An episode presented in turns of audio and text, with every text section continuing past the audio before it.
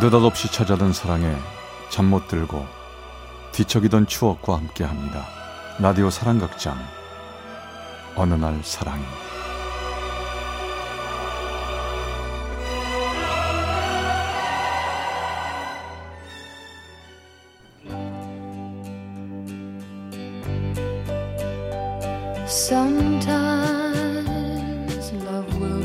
사랑의 체험수기 어느 날 사랑이 제71화 키다리 아저씨 like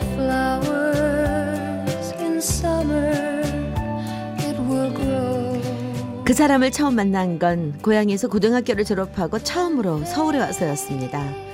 전 야간대학을 다니며 직장 생활을 시작하고 있었죠. 주인집 있는 집에서 방 한 칸을 얻어 살고 있었는데 그 사람은 주인집 큰아들이었습니다.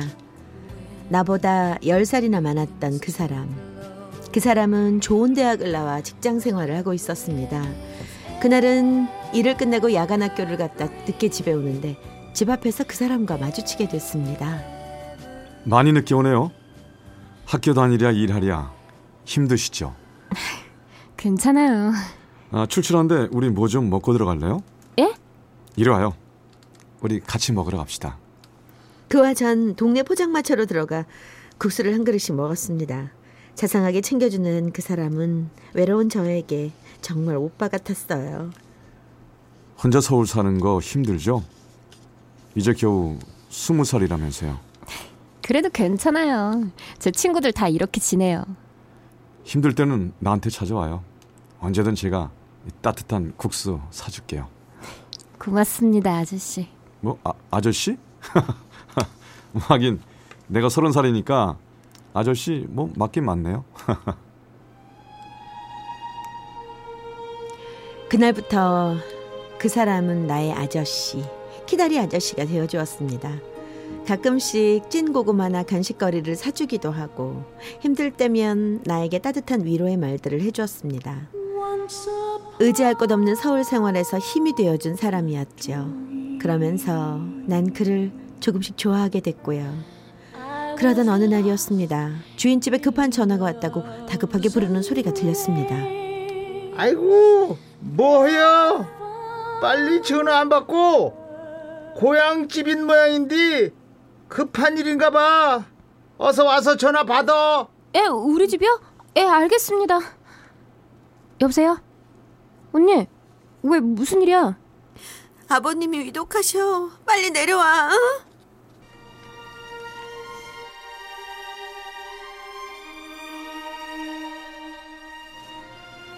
전 너무 놀라 그 길로 고향으로 내려갔지요. 평생을 가난하게 사시던 아버지는 그렇게 내려간 막내딸을 보지도 못하고 떠나버리셨습니다. 전 너무나 슬펐습니다. 아버지를 하늘나라에 보내드리고 슬픔을 안고 전 다시 서울에 도착했습니다. 도착하는 밤, 나의 작은 방으로 오는 길목에 그 사람이 서 있었습니다. 아저씨. 많이 힘들었지?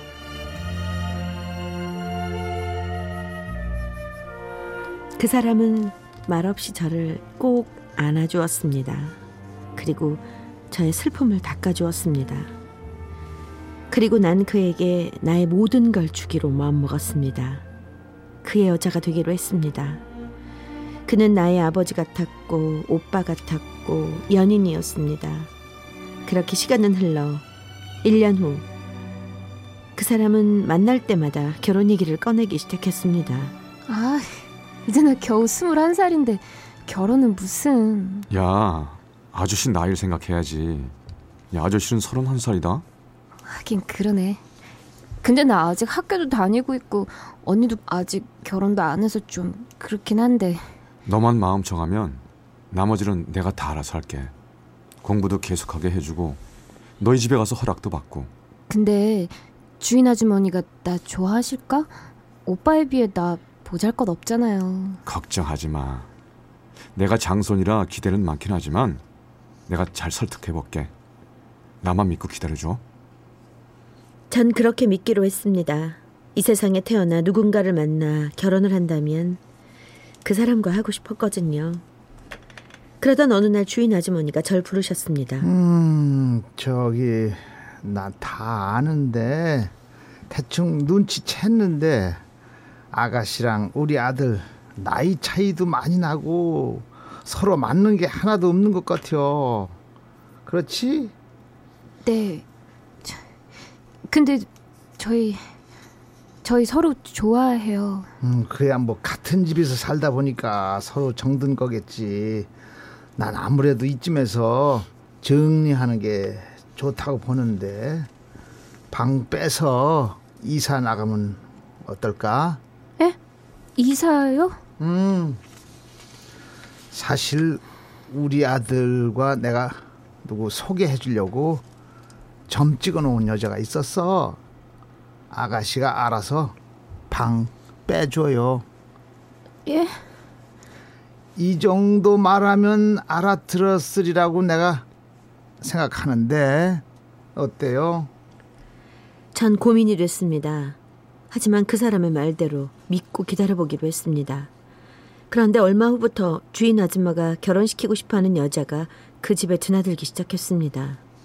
전 방에서 혼자 그 여자를 훔쳐보았죠. 여자는 나에 비해 세련됐고 이뻤습니다. 나 같은 촌것과는 비교도 안 된다는 생각이 들자 더 자신이 없어졌습니다.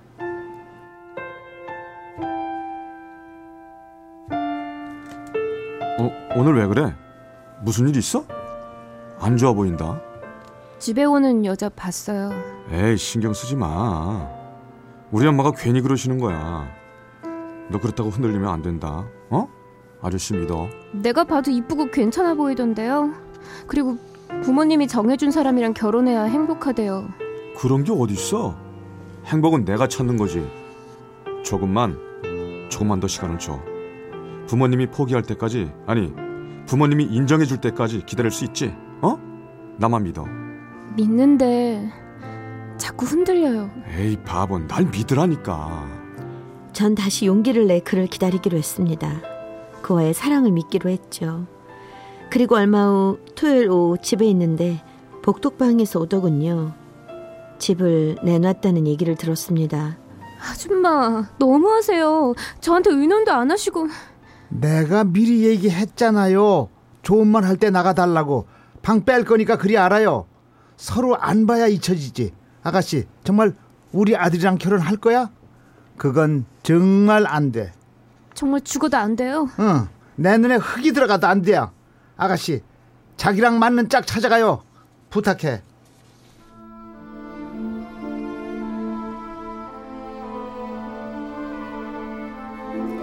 전 갑자기 모든 걸 포기하고 싶어졌습니다. 저렇게까지 나를 싫어하는데 이 집의 며느리가 될 수는 없다는 생각이 들었죠. 결국 전 포기하기로 했습니다. 그 사람에게는 아무 말 하지 않고 저는 그 집을 떠나 이사를 해버렸습니다. 그를 만나지 않기 위해 회사도 잠시 쉬며 야간 학교도 나가지 않았습니다. 그렇게 전 꽁꽁 숨어버렸습니다. 그리고 1년이란 시간이 지났습니다. 나의 사정을 다 아는 언니는 나에게 선보라고 권유를 했지요. 난 새로운 사람을 만나면 잊혀질까 싶어 언니가 소개해준 사람을 만났습니다. 선을 보고 선본 남자를 두 번째 만나는 날, 뒤에서 누군가 내 이름을 부르는 거였습니다. 선주야! 선주야! 너 선주 맞지? 돌아보니 바로 그 남자였어요. 전 놀랐습니다. 그 사람도 나를 보고 놀라고 내 옆에 낯선 남자를 보고 또 놀랐습니다. 반갑다. 지- 지- 잘 지내지? 어, 시간 되면 한번 연락해. 응? 네. 우리는 아무런 척하지 않으며 연락처를 주고받았습니다. 전 그날 밤 잠 못 들고 고민했습니다. 전화를 할까 말까. 결국 전 전화를 했습니다. 그냥 이렇게 끝낼 수는 없을 것 같았거든요. 여보세요. 잘 지내지? 어디 뭐 아픈 데는 없고? 그렇게 훌쩍 떠나서 나 정말 힘들었다. 미안해요. 나 너무 잘 지내고 있어요. 우리 한번 만날 수 있을까? 만나자. 우리 만나서 다시 시작하자. 전 망설였습니다. 그의 목소리를 들으니 다시 흔들렸습니다. 근데 옆에 있던 남자 누구야? 혹시 결혼이라도 한 거야? 아니지? 결혼이요? 맞아요. 저 결혼했어요. 뭐? 뭐? 저- 정말? 하, 그랬었구나. 나 그, 그것도 모르고. 전 거짓말을 하고 말았습니다. 난 아직도 네 생각만 하고 있었어. 결혼도 안 하고 말이야. 뭐 이젠 네가 결혼한 것도 확인했으니까 나도 부모님이 정해준 사람과 결혼해야 되겠다. 결혼하니까 참 좋아요. 아저씨도 빨리 결혼해요. 행복하다니 다행이다. 잘 살아. 전 전화를 끊고 계속 울고 또 울었습니다. 왜 거짓말이 최선이라는 생각을 했을까요? 그 후 전 언니가 소개해준 남자랑도 헤어지고 혼자 지냈습니다. 그리고 몇 년이 지난 후 전 학교도 졸업하고 제법 사회인 티를 내며 다니던 중 한 백화점에서 글을 보고 말았습니다. 그 사람은 내가 그 집에 살 때 드나들던 그 여자와 함께 있었고 귀여운 아들도 보였습니다. 결혼했구나. 참 예쁘게 사는 것 같네. 아이도 아빠 닮았나 봐. 귀엽다.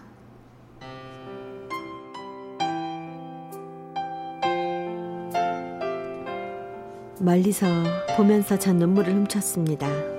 그리고 그의 행복을 빌어주었습니다. 그 후론 그를 본 적이 없습니다. 그렇게 보고 싶었지만 꿈속에서조차 본 적이 없습니다. 벌써 20년이나 지난 일이네요.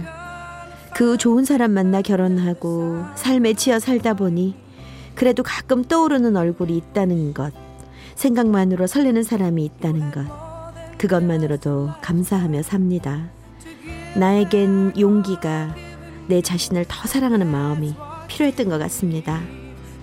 나의 키다리 아저씨, 어디서든 행복하세요.